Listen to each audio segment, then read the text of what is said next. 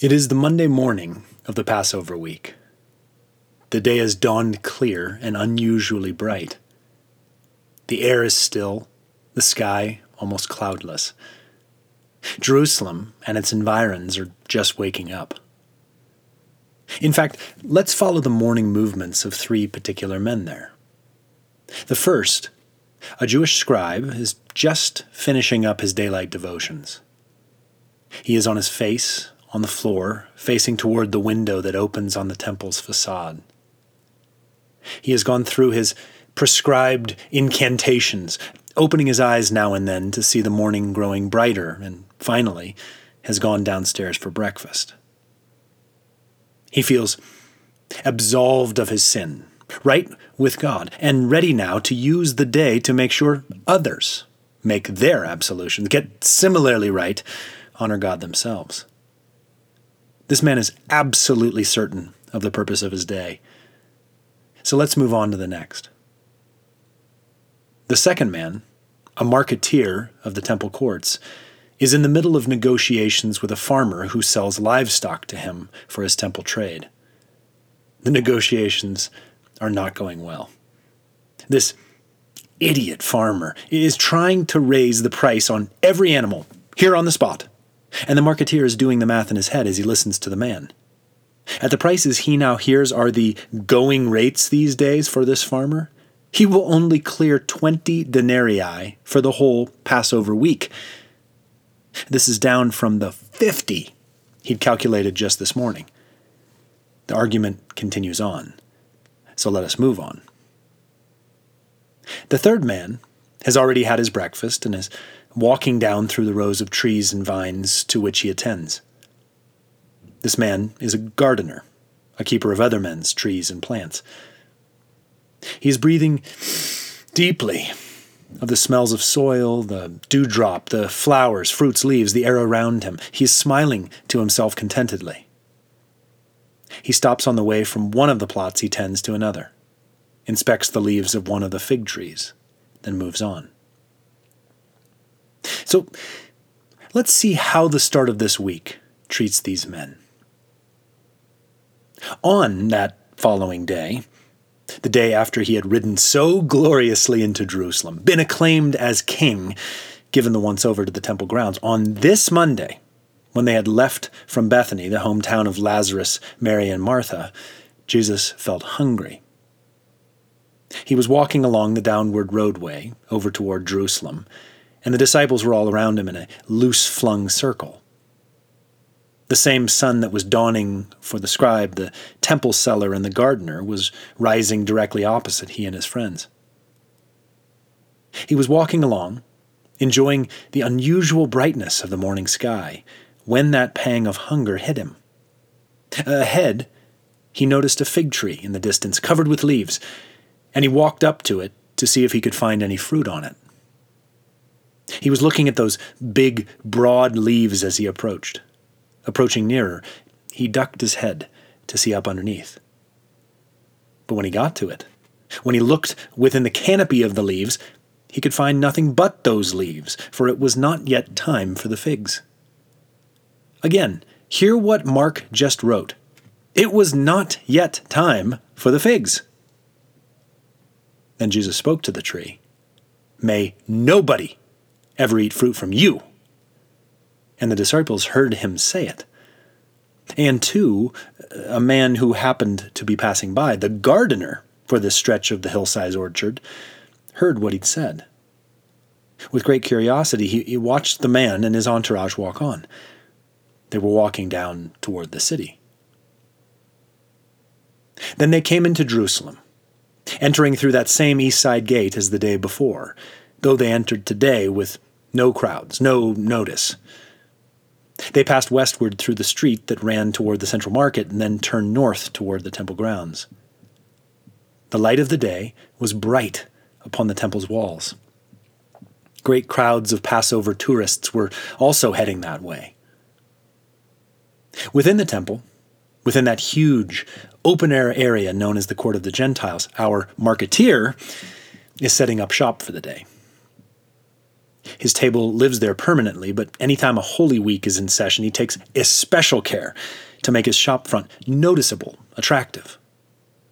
The pens of purchased livestock, he'd got the farmer down, by the way, to where he'd clear 35 denarii, are behind him, lowing, whining, shuffling about. His wife had prepped his best tabletop runner. It is shining bright blue in the freshness of the sunlight. He is opening up his money box, preparing to greet his first customers, making stacks of coins with which to make change. When he happens to glance toward the great gate, sees a strange sort of thing that you wouldn't expect to see. A man, surrounded by a number of other men, stooping low, binding together a length of cords into what looks like a, a whip. The man ties the end off and rises. Then, literally, all hell breaks loose. You see, Jesus went into the temple and began to drive out those who were buying and selling there, lashing his whip, shouting out orders, his eyes enraged. Our marketeer was behind his table, just starting to stand up from his stool when the seeming madman made his way over towards him. His was one of the first that felt the grip, the heave of Jesus. The table came over backwards. Its edge caught the knees of the marketeer. He eh, fell over backwards, knocking down the pen wall of the livestock. The animals began to scurry over top of him. And Jesus overturned the tables of the money changers and the benches of the dove sellers, and he would not allow people to carry their water pots through the temple. The entirety of the court of the Gentiles, east to west, bears describing. Imagine our marketeer surveying the scene from his seat on the ground.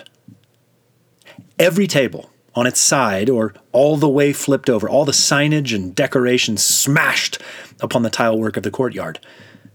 All the various currencies now mixed up and scattered everywhere, passers-by passing by and looting the coinage just by grabbing it up. Water pots broken here and there wherever you looked water cascading across the wreckage all around the place. Every kind of sacrificial animal you can imagine just walking around, answering the call of nature, eh, making ungodly sounds and wails. And at the center of all this, the man who has wrought the destruction. He is squared off to all the sellers, all the people. He now presumes upon them to listen to his words. Who is this madman? Our marketeer wonders. He presses close, fists balled up to listen. And Jesus taught them and said, Doesn't the scripture say, My house shall be called a house of prayer for all nations? But you have turned it into a den of thieves. The marketeer is suddenly frightened, not by the look or violence of this man, but by the way he intoned those words My house. The chief priests and scribes, including this morning scribe that we met, also heard him say this and tried to find a way of getting rid of him.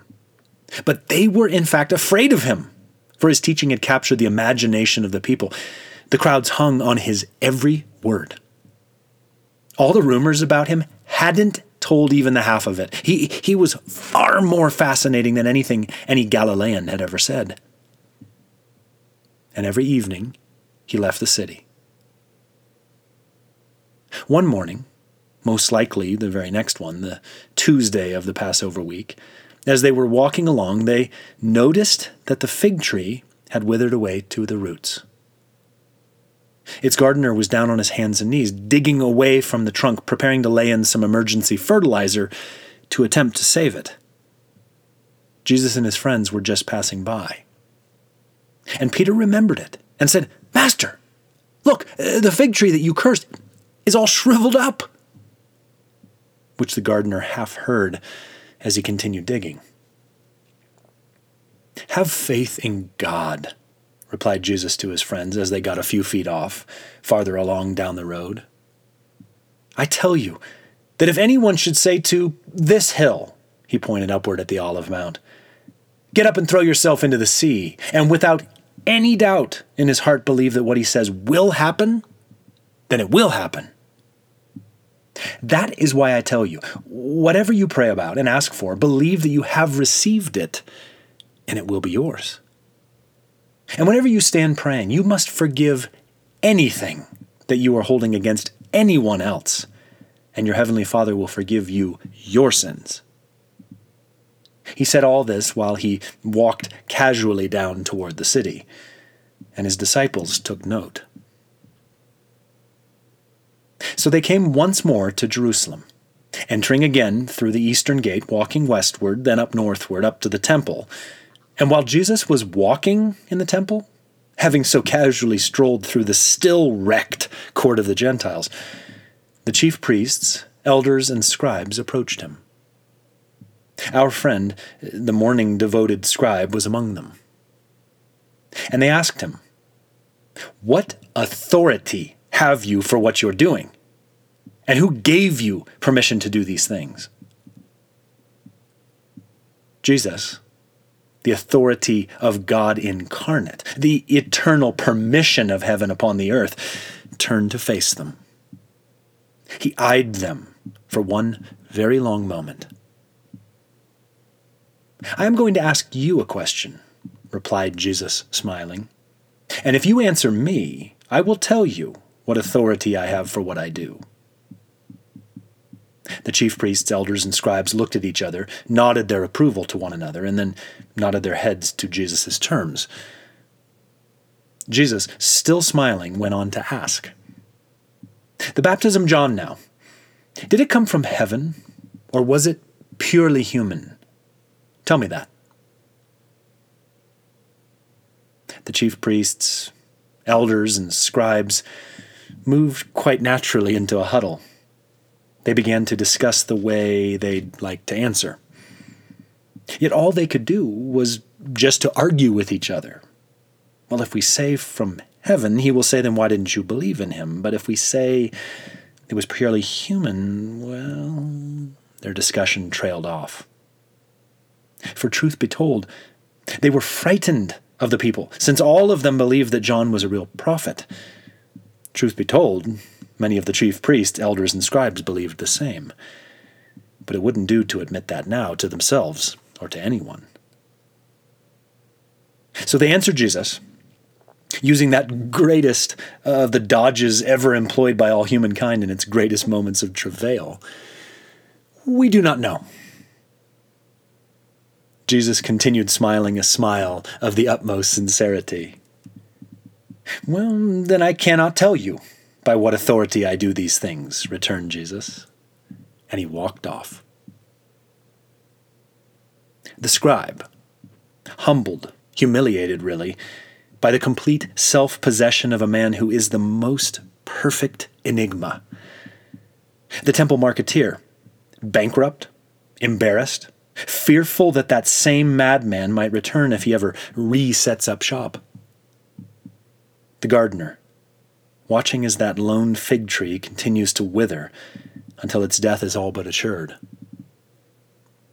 These are the particular views of three particular men on the Monday and Tuesday of Jesus' final Passover week there in Jerusalem.